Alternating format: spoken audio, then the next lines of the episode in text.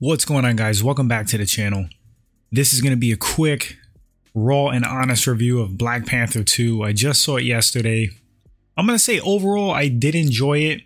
I think it's pretty much on par with Black Panther 1. Better in some respects, not as good in other respects. One particular thing about the movie was awesome, but I'm going to get into it. All right, let's get started with this review. By the way, for the most part, no spoilers. I may touch on a few things within that realm. So you are warned right now in advance. All right, so the movie was lengthy. It felt long. I'm not sure if it needed to be that long. It was lengthy, but I wouldn't say it dragged. Dragged is kind of like you're sitting there, it's unbearable. That didn't happen. But there was a lot going on. There was a lot of storytelling going on and they took a lot of time to tell the story. Going into this film, I was a little bit skeptical and doubtful how they were going to pull this off without Chadwick Boseman. Rest in peace, Chadwick Boseman. There was something about Chadwick Boseman. The guy was special, he had like a certain aura to him. He was and will always be the Black Panther to me. So his untimely death was um it was a huge loss. And I'm like, man, how are they going to pull this off? But they managed to pull it off. They wrote it into the script, into the story, paralleled Chadwick Boseman's passing with events and circumstances with T'Challa. I'm not going to get into too much details. I don't want to spoil it for people, but I feel like they handled it pretty well. The special effects for me, some instances looked super awesome. Other instances, eh, looked cheap. You know what? I'm just gonna I'm gonna get into some spoilers. So the Midnight Angel costume, I don't really think they transferred well on screen from the comics. As Gil from the channel said, Robo Predator. Didn't like it. Then Riri Ironheart. Honestly, I didn't really care for her character, and I didn't care for her suit or the special effects displaying her suit and the abilities. Just looked cheap. I mean, I felt like a lot with that character was just corny. I did like Shuri. Um, her is the new Black Panther. I mean, I know they're following the comics. I don't really have an issue with her as Black Panther. I thought she looked pretty cool, but I don't prefer her as Black Panther. Those of you who have seen the movie, you know what's going on with the end credits and the future of Black Panther. So that's not going to last forever. But I said this way back. I feel like Killmonger should have returned and had like some kind of a redemption arc because Michael B. Jordan also has a lot of presence to him. And I think it would have been pretty powerful, good storytelling to have Killmonger take up the mantle of like a good Black Panther and redeem himself. They didn't go that route. That's okay. I have a feeling we're going to see more of Killmonger in some capacity down the line. Now, onto the best part of the movie, the best aspect of the movie and the person and character that I feel like stole the show Namor, the Submariner, Tenoch Huerta, or is it Tenoch? Apologies if I'm mispronouncing his name a bit. I'm going to stick with Tenoch. Listen, that dude was amazing. His presence on screen, look, I'll break it down. His look, his costume, how they translated the Submariner's look in the comics to on screen, nailed it the music for him anytime he was on screen, his theme, the music associated with his kingdom, epic.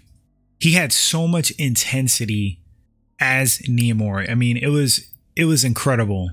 Very believable, very menacing, great acting. His abilities and powers were badass. I love how like he swam in the air. That's how he flew. So creative and cool. I think he's like technically the first mutant in the MCU. Maybe not, but the first like powerhouse, like in your face, which is opening the door to the X Men, of course. Man, Namor, Namor stole the show for me. I feel like without him, I wouldn't have enjoyed the movie as much. I love how he's the equivalent to like Black Panther for like the Mayan Aztec descendants. So cool, man. So cool. Listen, Marvel's water guy, their water Superman, Namor, put DC's water guy, Aquaman, to shame. Namor was like so much more well done. And like he did for me what Chadwick Boseman did with uh, Black Panther and Civil War. Such a powerful on-screen presence. Like you, you want to see more. You want to see a solo movie. You want to see them do their own thing on screen. That's how I feel about Namor, and I think that's happening, which is freaking awesome. I saw the movie on a matinee. Do I think it was worth a ticket? Yeah, I mean, if you enjoy Black Panther 1, I think you're going to enjoy Black Panther 2. Was I blown away? No, I wasn't blown away at all.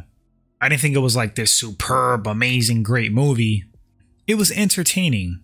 There were certain aspects that were really good, certain things I could have did without, and I already kind of touched on them. Um, Riri Williams, Ironheart, didn't care for her. The Midnight Angel angle, eh, we'll see, we'll see. There's going to be a spin-off show to that.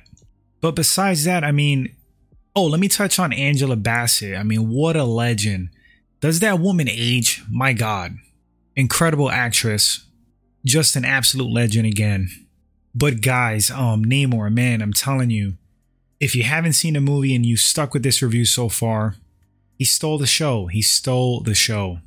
There's one particular scene that was like awe inspiring when he was coming down from above in the water to sit on his throne and rally his people. The music for that scene, how they portrayed the talking in the water, the look, his headdress, his attire, the vibe. I mean, epic is the perfect word. He was laying waste to Wakanda tech and the city. I mean, crazy powerful. And Namor in the comics is pretty damn powerful, so they stood fairly true to the comics. I like that final battle. I thought it was it was well done and fair. They both kind of beat each other for the most part, and it was like a good message. The wrap up and conclusion, which is basically unity, moving past trauma, pain, not choosing vengeance and rage, choosing like a better path. I saw some other channels kind of like hating on the movie, pointing out like all this quote woke stuff, how it's offensive. I didn't see any of that, to be honest with you. I saw a fairly well done film that was fun, that remained pretty much true to the comics. What would I grade Black Panther 2? I mean, it's kind of like along the lines of Black Panther 1. Not great, not amazing, not bad by any stretch. I appreciated the action scenes, the fight scenes were cool. Namor and his crew were almost like a scary horror movie villain for for a good part of the film. I thought it was worth a ticket. Um, I'm gonna give Black Panther 2 a B. That's a fair grade. That's a good grade. But guys, let me know in the comment section what you thought of the film. If you saw it, if you didn't see it, are you gonna see it? I think you will enjoy it if you enjoyed the first film. And tell me what you thought about Namor. Did he steal the show or not? That score was like sick there was like a cool snake serpenty feel to how Namor moved, how he fought, the music, which ties in like with the serpent god thing. Kukulkan. Is that how he said it? Anyway, guys, thanks for watching this short review.